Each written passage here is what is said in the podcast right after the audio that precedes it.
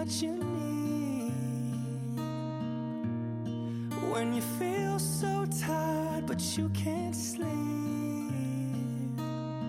Stuck in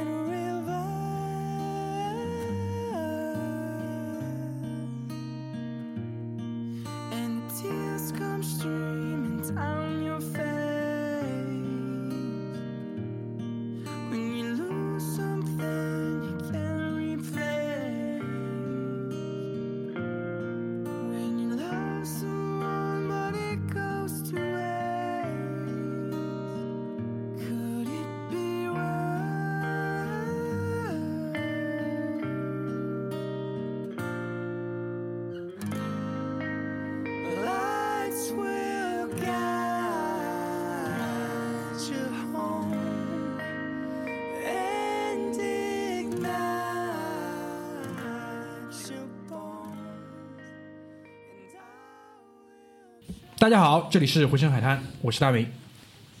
我是葛大爷，我是马大嘴，这一次没有逆跳了，这是一个时间复杂功能。我是 Charles，就是哎这是我们聊手表的第二期节目，上半集一口气录了五十分钟啊，当中连进歌的时间都没有，因为我真的找不到一个点说哦，正好我们可以有一个空隙，然后插一首歌让大家休息一下，因为一切的问题都是一个接一个，然后回答者 Charles 也把所有的东西由浅入深讲得非常的有意思，我听得非常过瘾。然后呢，第二集我们继续聊这个话题，因为我觉得还有太多太多东西没有聊完，也没有聊到，所以呢，我们就先从每个人讲一讲自己喜欢的品牌也好，表款也好，最好可以说一说为什么。然后这个时候我们就可以有更多的话题把它进行下去。因为我在上半场我已经贡献过了，就是目前来讲，我个人比较喜欢的是艾比的皇家橡树。离岸型跟不离岸都可以，因为在我看来，其实都都很都很漂亮，很出色，对吧？那其他人呢？马大嘴其实，其他你先来，那么不是刚刚说马大嘴什么？要不然他先来也行我。操，我没有什么，我真的没有什么，我对这个东西没有什么追求。马大嘴一直就是在我们的群里是，呃，讲了一个就是关于劳力士的梗，哎，为什么你知道？因为我有几个香港朋友，就香港人，就呃老牌资本主义地区的这些人，他就特别喜欢，包括那种你看那美剧也是的，美剧那些警察动不动就说你的钱哪来的啊？你手上戴个五位数的手表，就动不动就是讲这种话，就是他们觉得你身上的这些配件，他是他是能坐在一起聊很久的，不像我们这个可能中国也就上海、北京地区这些人会聊这个东西，就是比较不是用炫富的方式去聊，这个意思能理解吗？就是不是说我今天买了块表怎么怎么哎，不是，这样，对，就大家开始聊，哎，这个怎么怎么样，就你要下一个怎么要买块新表啊，过过节老婆送块新表这样的意思。我们我们这个组群里一般都是上来直接说，我去年买了块表，啊 可能有老外在不懂啊。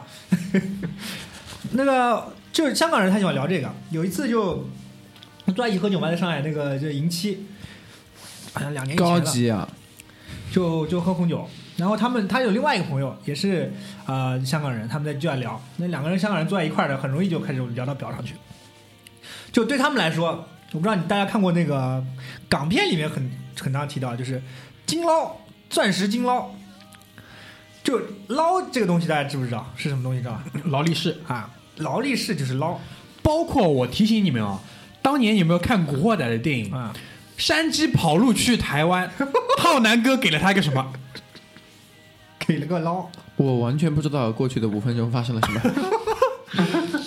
所以说赶紧还是切回到手表主题。劳力士这个东西对他们来说是一个怎么讲？年轻长年轻人大学毕业进入职场，你的敲门砖，你得有个这个东西。你看那个伊莎贝拉，就杜文泽演的，你得有块捞，你没块捞，那些人不是看不起你，是根本看不到你，把你当成空气。所以他们对对于香港，特别是香港的文化来说，就是劳力士这个品牌在香港这个地位非常非常的重要。就我看过一篇文章，就专门讲劳力士在香港的这个这个地位，就普及到什么程度？地盘工，就地盘工什么意思？就是那个就是农民工，就是民工，造房子的那种人，一人一块劳，就又要到这种普及到这种程度。我不知道 Charles 对于香港的这个劳力士的文化有没有了解？啊，香港是对于钟表来说最有意思的地方了。啊、各大拍卖行啊，在香港的拍卖数据都是啊、超过其他任何地方的。然后香港的市价，任何表，从一块 Rolex 到比如说一块啊、什么五幺五零之类的 Patek Philippe，很少见的，都是在香港会有比较呃 reasonable 比较合理的价位。那对于这个 Rolex 来说的话，啊，我自己是觉得你要喜欢，那就喜欢吧，对吗？呃，但是呃，就是同等价位下面，呃，或者是从这个社会地位上面来说，啊、就的确是有一些道理的。就是比如说，啊、要是我在呃，嗯，比如说美国东海岸找一份工作，然后不管是律师啊，还是啊、银行啊，还是其他一些可能会朝九晚五，然后会正装出席的工作，那就两个规则啊，一个就是你戴的这个手表呢，应该比你现在工作给你的薪水呢稍微好一点，但呢，你不能给你的直系老板比你直系老板还要更好一点就是超过你的年薪，啊。对的，超过年薪，但是不过老板的啊、这如果你老板不带，那 OK fine。要超过年薪那很贵，很贵啦。我们现在年薪这么高啊，原来要不要这么要买这样的吗？我就觉得要你们两个给我冷静点，你们两个给我冷静点。我以为超过，我本来看过一篇文章是说那个美国年轻人选表是说是选那月薪，可能两两个月的月薪左右的这种的，哦，美国人是很不会选表的啦，就啊是是吧？美国是很大，但就美国跟呃香港是一样的，就是他们都是很大的钟表市场，但是真正的去决定这些钟表市场走向的人就这么几个，啊，对吧？像全世界最大的，我觉得最有品位的钟表 collector，呃，不知道他名字，反正他姓周，啊、他就是香港人，对吧？四十几岁，然后基本上你能找得到的罕见的、很有品位、很低调的表，他都有啊、然后他自己也不吝啬，他也可以做表展，对吧？他还可以做表展。嗯，对的。厉害厉害。就继续啊，关于捞捞捞，还有我觉得可能也讨个口彩，捞嘛，啊，对吧？你可以捞一下嘛。而且就是就是他那个也那个表链都经常以金色来示人就嘛，钻石，我的金捞，金捞钻石金捞，就我觉得香港人，我也不知道他是没有安全感还是怎么样，他对这种物质的东西追求的那种境界，可能跟我们更不一样。对的，你知道其实呃，你你看过说唱说唱视频吗？就是呃，就是 rap rap music 的 MTV。啊啊看过，我看那个 Snoopy Doggy Doggy，今他现在叫 Lion 了。我今天我还在听那个就那个新出的那个 Weekend 跟 Daft Punk 一起一起出的那个歌叫 Starboy。Starboy 这整个整首歌的歌词就是我怎么有钱，我买了什么车，你什么什么你很烂，然后你你你你你被我伤害到，然后我我的那个我的女朋友怎么怎么乱七八糟吸毒，就反正都是这种东西。你可以看到的，在 rap music 里面，就是有这么几个人，他们是决定时代的。就比如说以前是 Rakim，大家都没有听过 Rakim，但是在美国就知道 Rakim。比如说呃呃呃呃 Tribe Called Quest，他们才有的新专辑，它也是呃很多体育明星最爱听的。然后到后来，比如说 Biggie，或者是啊、最出名的嘛，可能就是在这边也知道，就是 Jay Z。对吧？当其他的说唱明星，比如说 Fifty Cent 或者是什么 Fat Joe，或者是其他的更多一些的啊、Nas，他们在说 Rolex，在说这些人在自己说，你看我开一辆 Bentley，我啊、我带就说他有对 Bentley，我我开一辆 Bentley，我带我开一辆 Ferrari，然后我带一块 Rolex 的时候，Jay Z 已经不跟你们扯这些了。哎，Jay Z 讲的那些表的品牌，就是说，如果你不是藏表人，你不会知道的。就是说，刚刚有钱的那些说唱的，特别是可能非洲裔的明星啊，是完全不可能知道的。就好像以前 Chris Rock，就是美国的黑人笑星嘛、c h r i s Rock，他说。嗯，有一个区别啊，有一种叫做有钱 rich，有一种是有资产啊。他说黑人都只是有钱没有资产啊，有资产之后你就不会买 Rolex 了。其实我觉得黑人写那个 rap music 它是有公式的，你知道吧？就是这个品牌可以被替换的。毒品、枪、对啊车、然后马子，马子就是就是就是就是表的品牌嘛，你可以随机做填空，反正就是写到这里你就报个名字，就是 Jay Z 写的这个名字，可能什么 Snoopy Doggy Doggy 或者是 Eminem 就写了另外一个或者怎么样的。啊，对的，对的，嗯、其实作为呃身份象征的话，啊、也是有演进的，对吧？就比如说啊、这些啊、所演艺明星或者娱乐明星，他们基本上开始买表都是从 Rolex 开始的，然后呢，可能还会买一块 Panerai，然后呢，就要一定会要的就是到大明喜欢的啊、Royal Oak，对吧？因为它非常 bling bling 啊，很大一块哦，对对对对你没有办法不看见它，对吧？啊、然后再过了以后呢，可能会呃再往上走到什么 Patek Philippe，或者是其他的小的表厂了，啊，但是基本上大的表厂的话，呃，都是大家的 Dream Watch，大家的最喜欢的 Watch 来源的地方，对吧？那葛大爷想分享一下你的 Dream Watch 吗？呃，首先就是我本人也也跟马嘴一样，基本上属于手表白痴，直到近一两年才对手表略微感兴趣。一个最主要的原因就是没钱，所以看到那些好的表的话，基本上是就是就看看就行了。但是我之前就是完全不了解的时候，我个人是深受一部电影的影响，就我非常喜欢看零零七系列的电影。嗯我很喜欢里面的每一款欧米欧米伽手表，然后最近的那个就是呃格雷格拍的那个深蓝色的那个表盘的呃欧米伽就是我很喜欢的，但是呃欧米伽里边我最喜欢的可能是跟我这个人比较喜欢这种工程师的东西有关系，我特别喜欢他那个 Speed Master。，Speedmaster，对的，他跟他最经典的就是 Speedmaster，对。对我特别喜欢他那个就是全天候全表盘，然后六十分钟的那个计时，非常屌。对的，嗯，说起计时来啊，就是可以跟大家讲一点，就是为什么有一些计时表，像 Speedmaster 已经是非常好的计时表，非常 reliable，就是它不会坏的，要比如说三千到五千美金，对吧？对对对。然后你还有再往上走的计时表，就比如说，原来是做啊、这个笔，就是水笔，就是 fountain pen 的这个公司叫 Mont Blanc 万宝龙，啊、漫画宝龙，现在他自己开始制表以后，他其实自己做的啊计时表呃非常好，就差不多两万美金，对吧？Time worker，对的，然后你再可以再往上面走，你可以走到，嗯，被制表界的就是教父了，就是他叫 Phil 呃 Philip Dufour，Philip Dufour 是认为世界上最好的这个计时表就是朗格的呃 Longest Unit 的叫做 Datagraph，啊、那个就是至少六十万美金，全新一百二十万美金左右，对吧？为什么是旧表贵还是新表贵？呃，要要看，呃，这个就是我们说的艺术跟钟，这钟表是艺术和呃一这个科技的结合。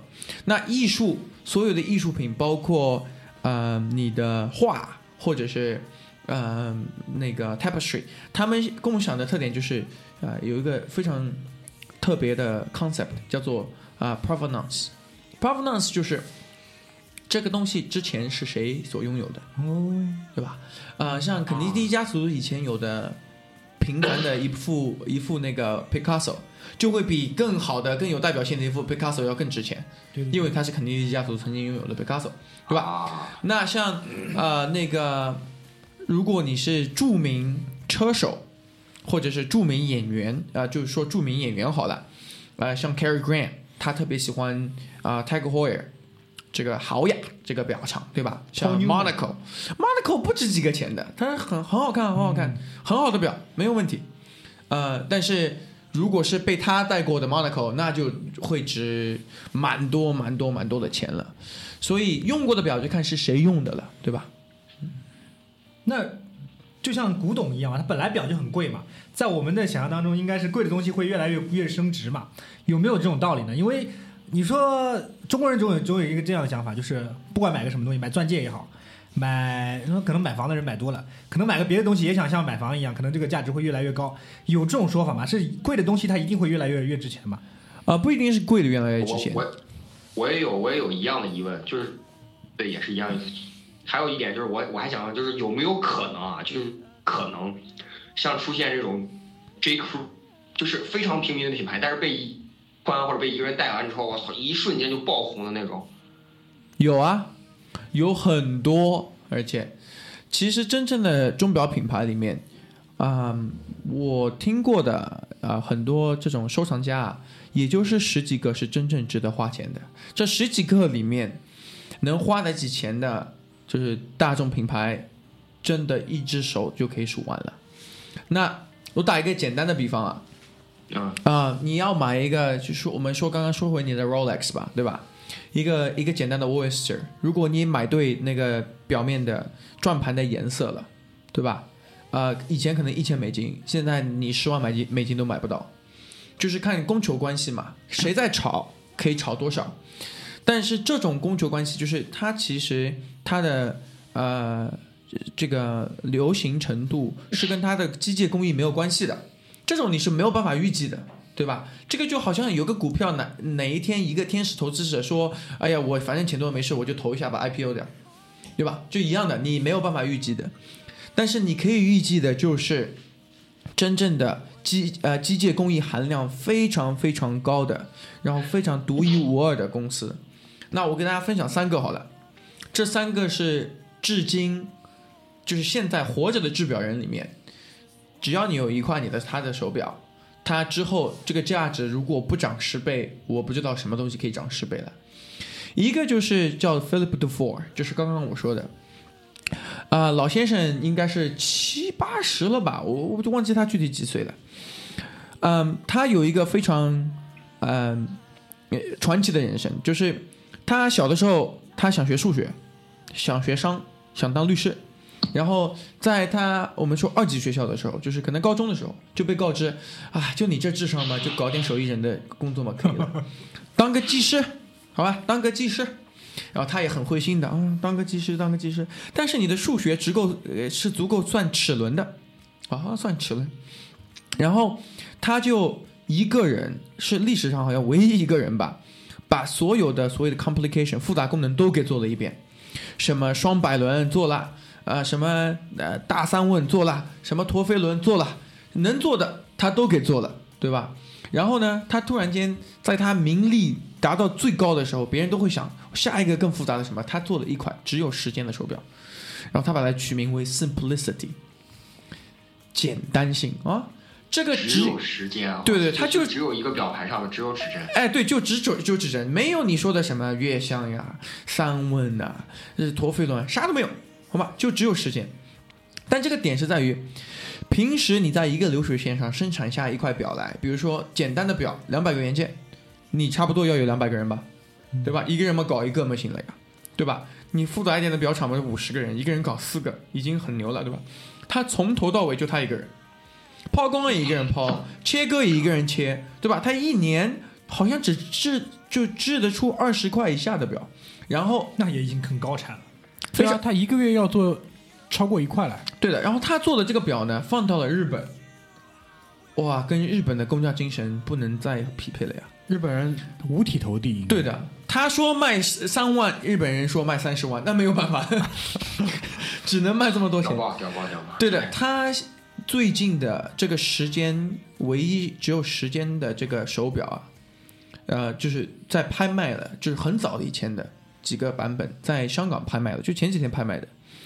一号编号应该是拍了三十五万美金吧，就没有一块，你不会花三十五万美金的钱去买一块只显示时间的手表的。这个钱换到任何公司，都可以给你搞一个复杂功能，对吧？至少嘛三问，再加可能加个陀飞轮，有一些很傻的厂商嘛，给你搞个呃八日链三问加陀飞轮，再加月相，再加反面什么动力储存，对吧？就完全违背了这个表最终的含义。Philip Du Dufour 只有一个一个目的，他说我就想这块表两百年以后还可以跑。他做的这块表就是两百年以后还可以再跑的表。是你这个 purpose 真的，就看你看你怎么去定了，就是。嗯，真的假！一年以后都不能用的 iPhone，我操，他妈跟两百年以后都能跑的表，真的是不一样啊！对，呃，所以这是第一个 Philip Dufour，然后待会儿我们聊着聊着，我还介绍后面的，好吧？对你记得把这三个讲完啊。好的，好的。对对对对，你记得，你一定记得讲啊！不行，我们看第三题，这节目时长无所谓，一定记着讲。就就除了一人讲一个，那现在轮到你了吧，张老师？啊，轮到我了。对，啊，那又轮到我了。嗯，那我讲一个吧。呃，当然，我如果能有一块 Philip de Ford 的话，那那真的是求之不得。但是，我讲我最喜欢的吧。我最喜欢的是一块新的表啊，它是来自于这个厂商叫 a l a n g s u n e 就是朗格。朗格也有几百年的，有一百多年的历史了。但是，朗格在这一百多年历史当中，它其实是九十年代才被收购了，才复兴起来的。那这个呃德国人的做事方式呢，跟日本人的做事方式啊，其实有很多相似的点。就是朗格这个表厂是唯一一个表厂，啊、是有统一的做事方式的。我给你打一个比方啊，啊、如果你去一个一个餐厅，你说我要订一个包间，然后我今天要花一万块钱，或者是你就坐进去说今天咱们就两个人点三个菜，你觉得他们的服务会不同吗？不同。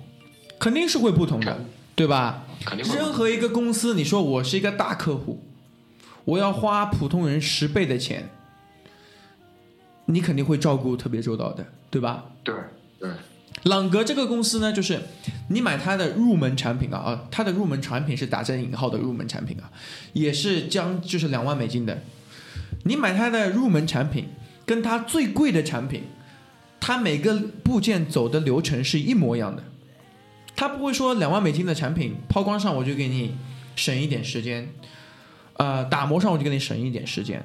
他们厂还有一个很牛的事情，就是其他厂是把表拼好了，就像你这个乐高玩具拼好了，成品你就可以买走了。他是把这个表拼起来了，测完再拆掉再拼起来，就是能拆掉再拼起来的才算是成品。那第一倍的时间就相当于别的表表厂可以产两块的，他就说咱们就做一块就可以，对吧？他就是对工艺的追求是啊、到了一种极致。然后它里面有一块表呢，叫做 Richard Lang，Richard Lang 就是这个啊、创始人啊朗格的创始人。然后 Richard Lang 里面有一块表呢是叫做 Jumping Second。大家的第一块表有过指针表吗？石英指针表大家有过吗？石英表，但是它是指针的，你说的指针是带计时功能，还是说只是就是任何指针，有有过？那个指针是一秒一秒的跳，对吧？对的，然后我知道大明是有机械表的，机械表会一秒一秒跳吗？其实不是的，它是连续跳，对吧？。对的，包括如果你有个 Apple Watch，Apple Watch 上面那个指针也是仿机械的，就是它是一直连贯性走对的，对对，对吧？因为你那个齿轮其实是来自于它共振赫兹，赫兹数基本基本上是呃两点五，最低的应该是两点五到什么十赫兹，对吧？那你十赫兹的话就是上万次的震动了，对吧？那那上万次的震动，你把一分钟六十秒，呃，你即使十比一出来，它还是你看不出一点一点的，都是完全连贯式的。嗯，那朗格做的就是把这个连贯式的给它做成像石英针一样的，一秒，一秒，一秒。它它是通过什么技术做到的呢？就是它里面有一个只有两个厂家做得出来的技术，叫做 Remontoir de Galacte，好吧？Remontoir de Galacte 就是啊、大家要明白这个是怎么来的。你们有玩过那个啊、玩具汽车吗？就是上发条那种。就是向后拉，它可以向前跑的。对的，它一开始是不是跑得特别快？对的，然后呢，变慢。然后就慢慢变慢了。然后就停了，对吧？那表也是一样的呀，那表里面是一个发条盒，一开始的时候扭矩很足的时候，走得很准，对吧？到后面，你的这个啊、里面的金属圈慢慢的没有弹性、没有扭矩了，它就走得慢了。Remote Egality 就是想要把这个呃问题给规避掉，就是你不管你的啊、这个发条是前面那一半特别的足，还是到后面不足了，它的整个动力啊是持续的。稳定的输出，稳定的输出，对的。在此基础上呢，呃，再把它加一个有趣的啊、一个一个机构，能够让它每一每一秒钟移动一下，每一秒钟移动一下。好吧？这个这个是我第一次听说，嗯第一次听到。所以这个这个技术是一个老技术还是一个新技术？这是一个很老的技术，只有三个厂家做得出来。我刚刚说两个，不好意思，其实有三个厂家，嗯因为这个呃 Alongasone 实在太贵了，所以我没有把它呃记住记在当中。一个是 Alongasone，另外一个叫做 F FP Joint，这是我最喜欢的表厂，还有一个就是刚刚说到的啊 r e l i c o 啊机架，嗯，机架那一块做的很好的，它叫 True Second，八千美金，好吧，考虑一下。八千美金啊，考虑一下八，千美金，我操！只要八千美金，只要八千美金，八八八八八八。带回家，哎，割个肾，割个肾能卖八千美金吗？对，耶，那个既然已经讲到推荐了八千美金，不如这样好啊，因为咱们刚刚兜了一圈了，我们现在先让 Charles 以各个价位、各个各个档位吧，嗯推荐几款，然后我们再、再逛一圈，看一看每个人说。我就想问一下，像我们这种嗯，想要一步到位，但又花不起多少钱的人，就我我我觉得应该所有人都是这样的。所有人都是这样的。如果说我真的想买块表，虽然我不想买，如就想一步到位，然后呢，这个牌子出去呢，又不能让人家觉得我特别土，比如说哎，劳力士傻逼都知道啊，然后那又又又不能说这个花很多钱，但是呢，又是有一种有一种低调的这种 太难了，我操！所以我才问呢，那不简单，我问这干嘛呢，对吧？为是为这个广大听众做做一些做一些考量嘛，对不对？有没有这种你？就他妈买块百达翡丽，然后把表盘盖住，你就用这种暗暗的装逼，然后又不会特别特别的不能接受价格，就是你已经听明白他是诉求了，烂大陆货的那种。那你现在就给给一个那个价钱的区间吧，因为你这种诉求其实放在每个区间里都会有的。呃，我就是不知道价格的区间这样好啊，先先从五万人民币开始啊，，有没有这种东西？就低于五万万美金，一万美金，就是说一万美金左右，一万美金，我觉得都贵了。一万美金上下两千，哎，可以可以可以，上下两千就。就差不多那个五到六万人民币，就算它最低档，你会推荐什么？哦，我要先把这个问题呃就收进来一分钟啊，因为是这样的，这个就跟你买汽车或者是花钱做任何东西是一样的，就是你最终目的是什么？就是我知道你有你给我描述了多个目的，对吧，马大哥？但是最终目的是可以产生同时产生这多个目的的。有些人呢，就是觉得这块表要达到的目的，其中是能够体现我的我们叫做社会经济阶层，对吧？嗯，那这个表当然是它的价值上面，它的知名度和保值的价值是大于它机械和你对它产生的价值。有人觉得呢，我买了这块表，我要希望我五十年后也可以喜欢它，那就是要看它的这个设计，主要是它的设计和它机芯的一个耐久度。有一些人买这个东西没什么为什么，就看上就喜欢，然后他也不需要特别多的理由去说服他自己啊。嗯，我能跟大家分享的就是一万美金这个价格啊，去买一块全新的能达到你的目的的表，是完全不实际的。这个太惨了，我操！二手二手表我也我们也接受，其实二手表啊，跟其他二手产品不一样，是很有品位的。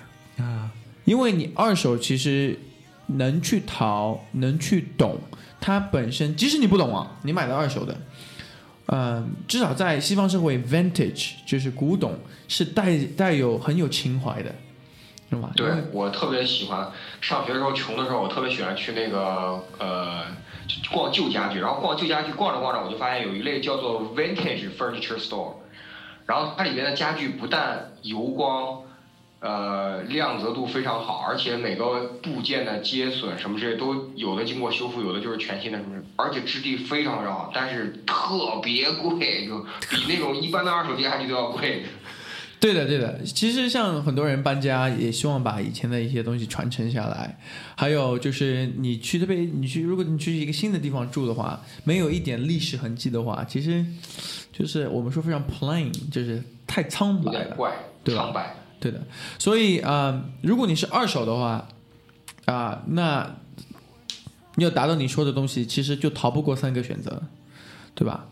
嗯，最大众化的选择还真的是 Rolex，很痛苦，马大嘴的表情很痛苦。因为马大嘴他已经明显想过这个问题了，然后他又是想要否他其认就想对，他就想听到一个不一样的答案来解救自己，但是没有成功。对的，但是这个，我觉得其实查尔斯给的答案就是他想要的答案，他只是不不想不不不，多一个理由你听我，你听我说，我虽然我对表你知道吗是从来没有什么，是从来没什么感觉的。那个我是觉得我有一次是为我为什么第一次觉得这个牌子在中国是那么多人是是跟其他所有品牌是不一样的，你知道吗？劳力士在我在我深深的脑海里面就是表只有两种，一种是劳力士，另外一种是其他表。为什么呢？因为我小时候跟我爸去出去吃饭，他有朋友应该是那个时候在上海那个衡山宾馆，他是那边的经理还是怎么样的，他就他就有一块劳力士，然后他他他其实是我认识的最早，因为那时候才九十年代初嘛，因为他那个时候就已经会和他身边的人去聊表了，就是说他他在他在香港跟他的朋友再去去聊表的时候，他们说就聊到他这块表，就说你这种表在我们这里就是初初初初初级，就是你刚要买表，你会买这种表。那其实对我们来讲，这个东西已经非常不得了了。在九十年代初的时候，一块劳力士，你想想看。所以那个时候，我觉得这个这个牌子给我非常大的、非常非常大的冲击，就是，哇靠，这个表怎么会卖那么贵？怎么会那么金光闪闪呢？一个表怎么可以做成这样？然后这么多年，然后这种非劳力士不可的这种这种论调还愈演愈烈，特别是在什么值得买这种网站上面，还越来越多的人觉得这个这个牌子必须得有一块，所以我觉得为什么是它呢？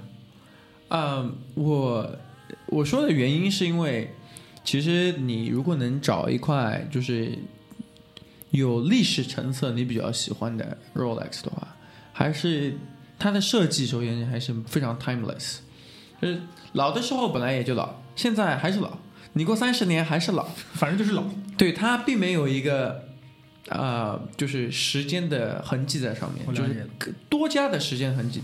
就打一个比方啊，如果你今年买一辆奥迪，明年你就觉得设计已经老了，嗯，对吧？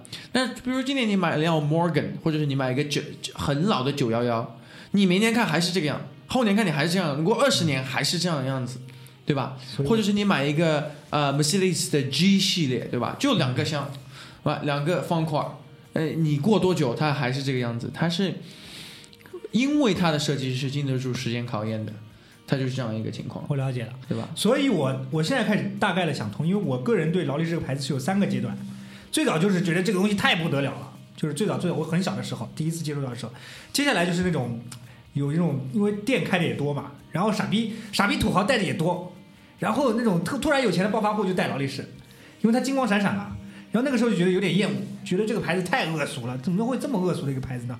所有东西都是金光闪闪的，然后到现在的这种就是这种，就是刚刚那个 Charles 说的，为什么我现在想通了，为什么香港人那么那么那么追崇推崇这个牌子？因为这个东西让你戴上之后，你立刻就老了很多。你你从各个角度你都老成了很多，所以你出来上班，你带一块劳力士，人家会觉得你就你你的资历就老了一些，你就在这里跟人家开会也好，说话也好，你就更有分量一些，或者你给自己的感觉你就更有分量一些。对这个幻觉。这个其实就是，呃，我们在群里其实讨论金捞不是一次了，就每次最后其实都会讲到什么，就是它不会错。就生活当中有些品牌、有些东西，它就是这样子的。这你买了它之后，所有人都会觉得没问题，就是这个选择不会错。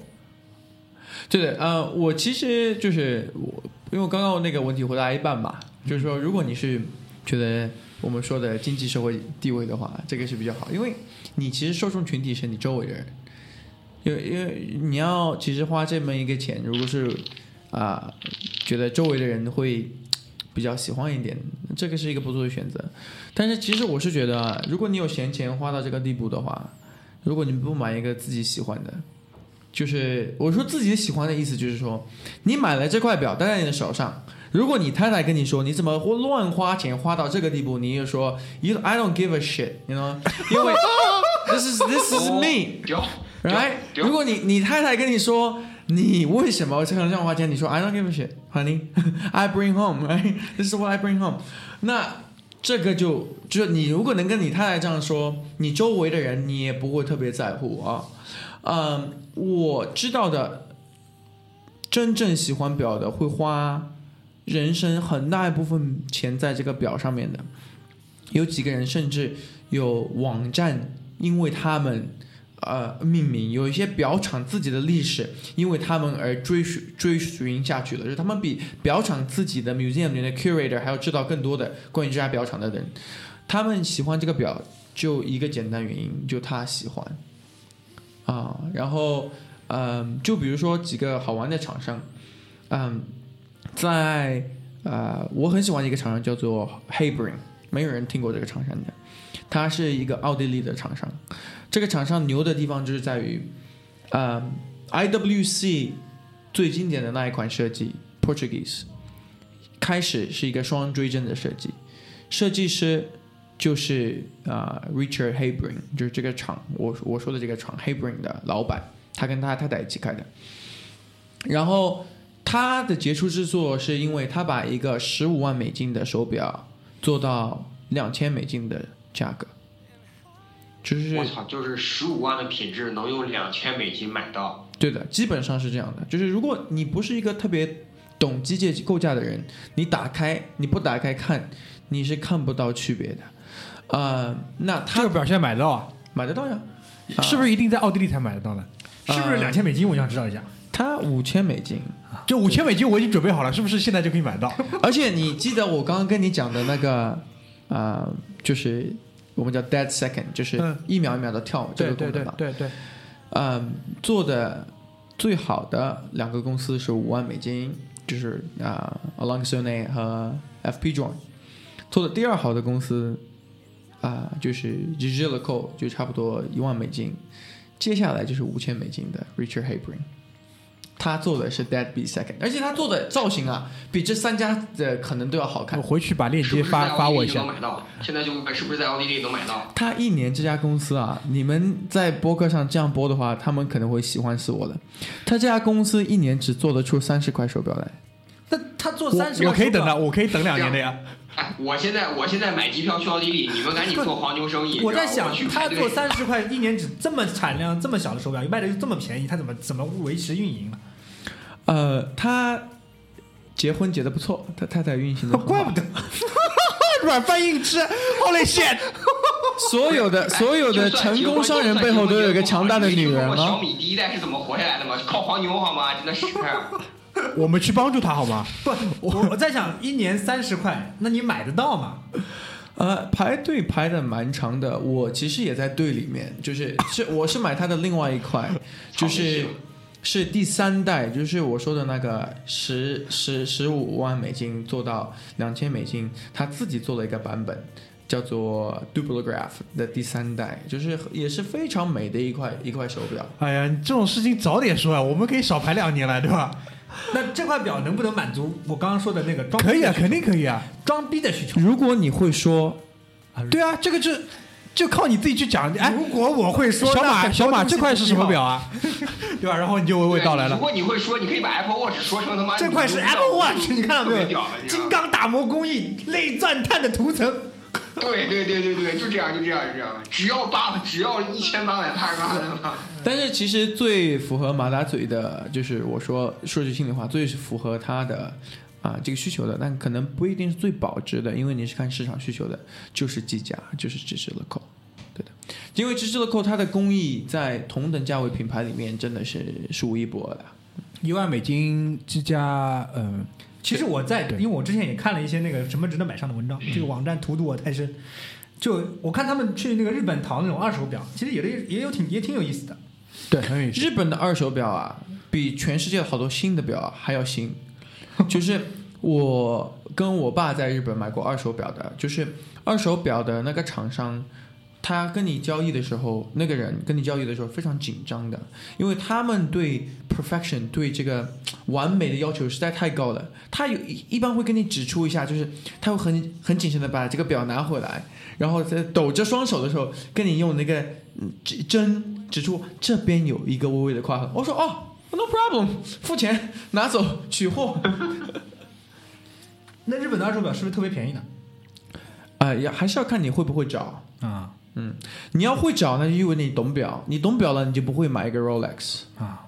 你的问题也就不会问出来。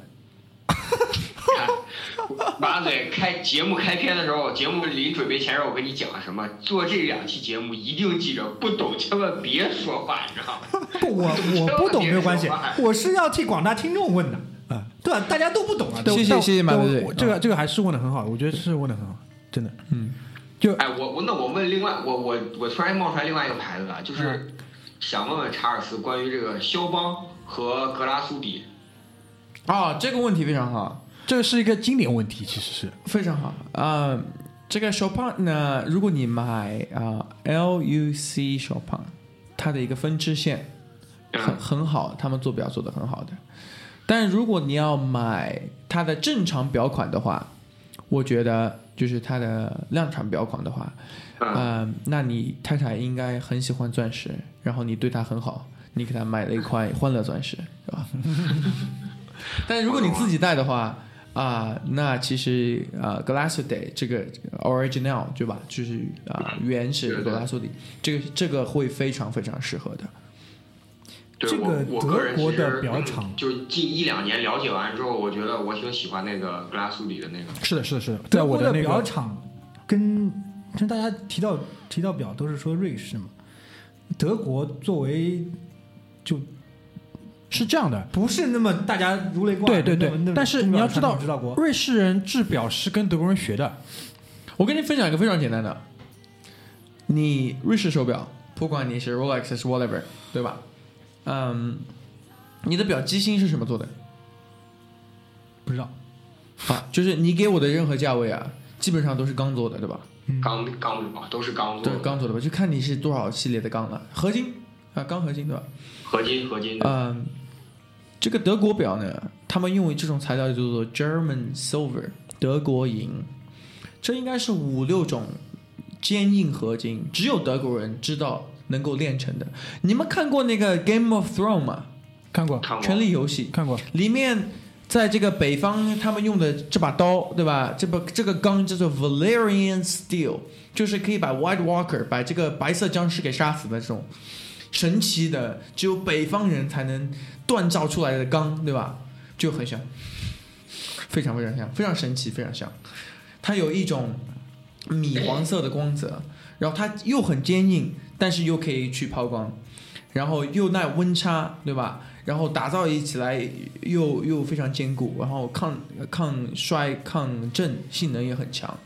啊、那 Glassly Original 的话，嗯，经常被称为是朗格的小这这个小兄弟嘛，对吧？？对的，呃，他跟朗格之间的差异的话，我个人觉得嘛还是蛮大的。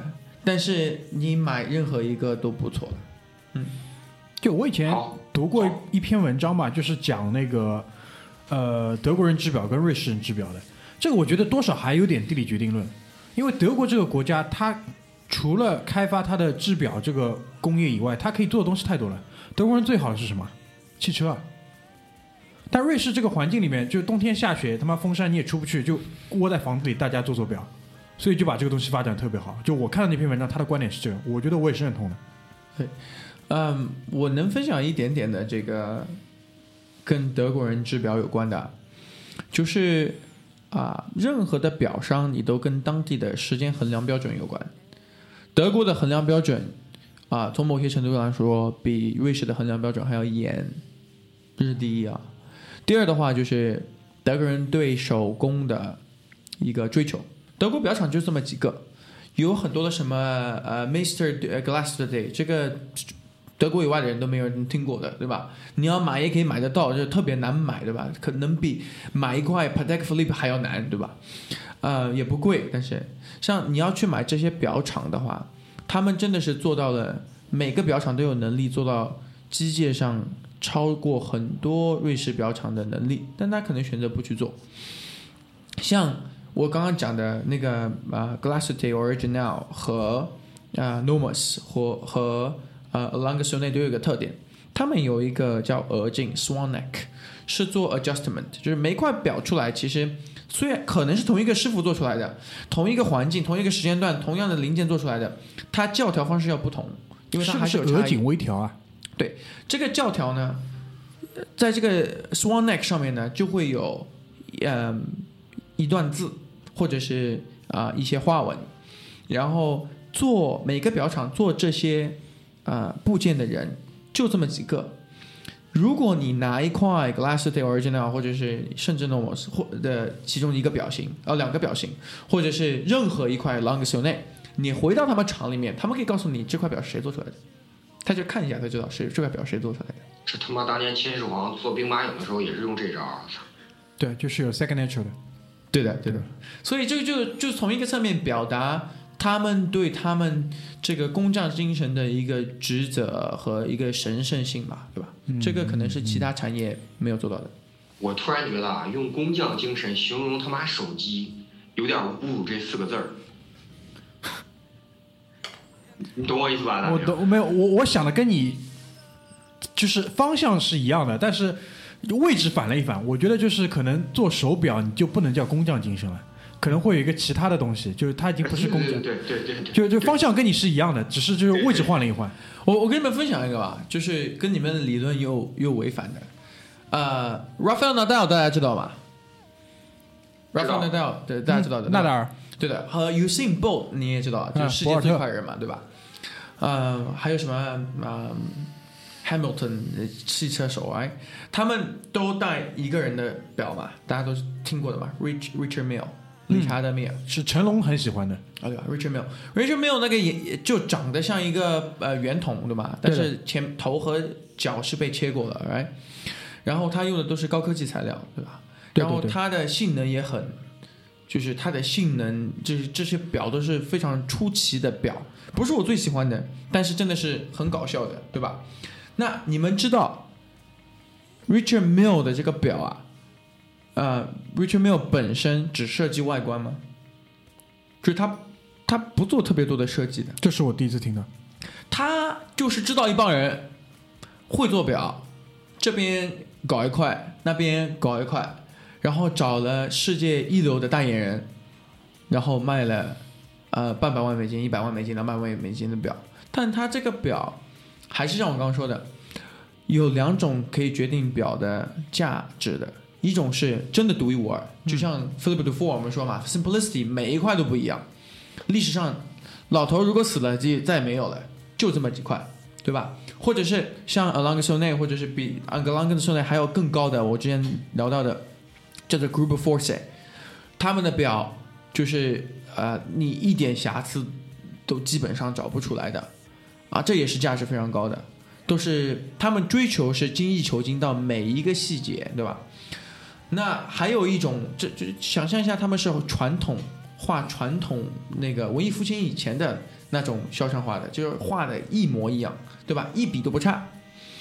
那 Richard Mille 呢，就有点像这个印象派和抽象派的，这是有个人风格的，远看你就知道是他。对对对，对吧？然后呢，嗯，我们之前聊到的皇家橡树呢，就有点像什么 Jackson Pollock，对吧？就俗一点，但你也是一眼就看得到它，对吧？就是看你对价值的这个价值最后都是来自于独特嘛。那你是因为精益求精的独特，外观独特的独特，还是因为这个设计就是独一无二的独特？看你是怎么想。其实大家知道，在淮海路上还有那个啊、Harry Winston 嘛 Harry Winston，，Harry Winston 是对对，Harry Winston 是做啊、钻石的，但他们很多钱，他们就找到了全世界最最最啊、出色的个人制表商。这些个人制表商，你知道他们最缺什么吗？钱。Harry Winston 说，钱在这儿，你去给我做两块表。他们就做了 Opus，Opus 就是最伟大作品系列一到第十三，应该今年是第十三。每一块每每一个系列可能也就只是多的嘛就是十几块，少的嘛就是一两块。这些手表都是你看过之后，你可以 Google 一下或者 YouTube 一下，或者是啊、什么优酷是吧？优酷一下啊、Harry Winston 的表，你看到他们的设计以后看到这动画之后，你觉得不可思议。这个就是很好的结合，有钱的和有技术的结合在一起，说我们联手做这么一个有啊、有有有限制的项目。这是呃我们在准备这期节目的时候，其实 Harry Winston 今年在巴塞尔表场上也出呃表展上面也出了几款新的，但我觉得没有去年就是我们一起看到的那块，因为一般的手表它显示时间的方式是通过指针，指针来指向表盘上的数字，然后来体现现在的时间。但是 Harry Winston 去年是去年还是前年那一款，它是通过翻翻页的那个，对的，前前年是开花开花转翻页嘛，呃，对吧？开？花转翻页对，然后再再以前年是那个弹射式的呃水晶指针，就是它每年它其实是玩一个噱头，但是它不仅玩一个噱头，它这个噱头还告告诉你背后只有这个表匠在我们的呃款项资助下才能做得出来，所以它两边都沾到了，既既有独特性。然后又可以玩玩一个，就是你随便带一款 Harry Winston 的这个手表，你在一个饭桌上，这个就是一个话题，对吧？然后它又有机械性，但是它唯一缺少的就是，呃，真正对对的文化，就是对对对真正对时间的那个追求。它它的没有一款表是准的，它的没有一款表是有实际用运用价值的，它那没有一款表是你传承下来的时候，你可以说一下这个代表什么，就就没没没什么。嗯就没有底蕴嘛。嗯，对，它是一个新的贵族，对，新的贵族，但玩的很炫，这你得承认，对不对？玩的真的很炫。的确是。嗯，然后他做表是真的为了赚钱吗？Harry Winston，还实际这上就跟我不是回答这个问题的最佳人选，请问他们的 E CEO？我觉得他可能有这种为自己品牌加分的这种。是的，是的，对，它就是它就是一个锦上添花做广告 PR 的这种效果。对啊，你这个表你一年能做几块？你想做不了几块的，但是他在巴塞尔表展上放一放，你看 Harry Winston 我也来了，这种这种这种印象是更重要的，我觉得就是。对，包括其实最近做的比较好的一个品牌啊，可能大家也不是最喜欢的，但是最近他们做手表这做真的还是不错的，不管是独立制表可以大家八千美金、七千美金买得起的，还是它可以卖到上二三十万美金的，你说的是不是宇舶啊？没有 Cartier。啊宇舶这个牌子我有点搞不懂。宇舶是什么东西？，Hublot 哦 Hublot，我刚刚讲了嘛，就是 John Pierre Beaver 他拿去炒的呀。对的那个东西我实在是聊不下去了，我们换一个话题吧。对你继续说下去吧，说下去那个 Cartier 的那个，呃，Cartier 的话，就是他自己做的表不错，啊他有一个专场，大家可以去看一下，就是呃神秘表系列 Mystery，你会看到那个表针没有任何衬托，没有任何齿轮，它自己在空中就转，这是他做的非常好的一款表，对的。但这个品牌怎么讲呢？就是有个很大的问题，就是它的呃比较便宜，就差不多一万美金的表，真的给炒得很俗。但它真这这个表，你要说机械性来说，从设计上来说都还不错。是的，嗯，这是很纠结的地方，这是很纠结的地方。对的，这个就是在于，比如说你 Ro- Rolex 也走过同样的路嘛，对吧？对吧？你 Rolex 走的前，然后现在 Cartier 就被啊、批评了，但其实他们路线就差不多了。这样讲也是，这样讲也是。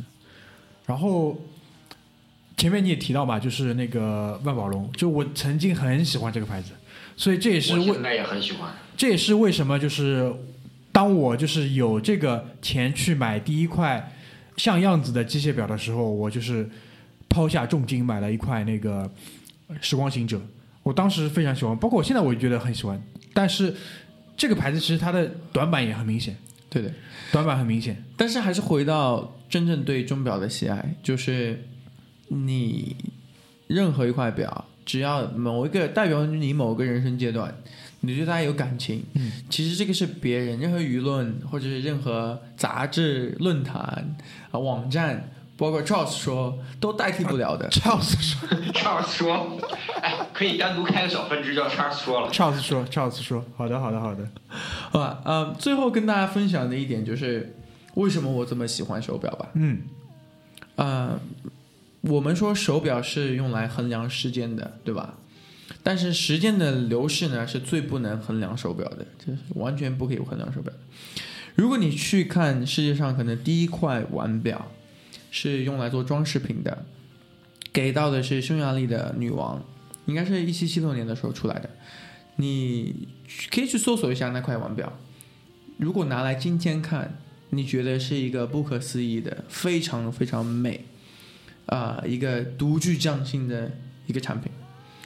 啊、如果你要去看一块啊、我喜欢的这个 FP Join 这家公司的一块手表，你就知道了一个工匠，从他二十多岁的时候跟我有相似的经历，他觉得我既然买不起自己造的一块 Torbion 一个陀飞轮，那我自己就抽时间给自己做一块吧，是吧？我也不为表场做的做了。然后到今天，大家抢破头要抢他的一块托比昂就是代表了一个人为了一个很简单的一个一个一个 dream 一个梦想，没有妥协。任何到现在，不管 Roger Smith，不不管 Carey，不管嗯 Philip the Four，他们都没有在任何一个节点妥协，失去他们的独立性，对吧？还是做自己能 control 的，然后自己觉得是上帝给他带来天赋的事情啊、然后成就了呃很多跟他有共同梦想但并没有这个天赋的人，可以承载一些梦想的时候，我就觉得啊、他不管是技术上，他的一个我们说希腊哲学上说追逐梦想就是最最美的悲剧嘛。的这么样一个一个艺术形式来说，还是你就做一个普通欣赏者，你可以欣赏一下他的呃这这这个永啊、持之以恒的这个心和他的一个匠心精神，都是我觉得非常非常的独特的，因为世界上我找不到第二个产业，大家可以啊、会会有这么多的人去坚持去做这么样一件事情。这是一份改变世界的工作。而且关键就是它的作用，你放在现在这个时代来看，就是让它更珍贵吧。我觉得，对的，对的，嗯，大家不要忘记了，就是啊、虽然腕表很，我们这一代人，有些人戴，有些人不戴，对吧？有些人戴机械的，有些人戴电子的，有些人戴 smart 的，有些人戴不 smart 的，啊、但是即使真的是啊、在我们生活的每一个地方，对吧？你每次用 GPS 的时候，如果 G 啊、你每次导航的时候，如果 GPS 的时钟就偏了啊、千万分之一秒，那你可能就撞树上了，对吧？啊、我们每一次用电脑的时候，如果你的里面的这个时钟啊、偏了一点点啊、那你可能看到的就是、马赛克图像，对吧？啊、如果我们每次录音的时候，里面的时钟也是偏了一点点，那、我们出来的声音也是可能就像喝了那个氮气的那个声音，对吧？氦气，氦气的声音。所以时钟呃时间的记录真的是啊、可以记录也反映人类前进的很多步很多步。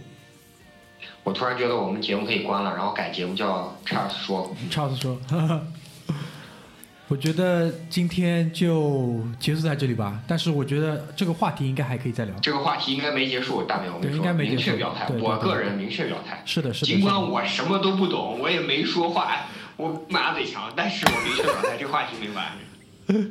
我们今天也非常谢谢马大嘴为广大听众朋友们对 Rolex 的爱好者和对啊、钟表作为不管是自己爱好还是呃社会经济对于爱好的这些问题的解答，好吗？谢谢谢谢谢谢谢谢谢谢谢谢谢。那我们就结束在这边吧。我觉得很有意思的两期节目，之后我们会看一看，找一个新的角度，再为大家做几期关于手表，因为这个还是生活的热情所在之一，对吧？Yes，好，谢谢，拜拜。拜拜拜拜。拜。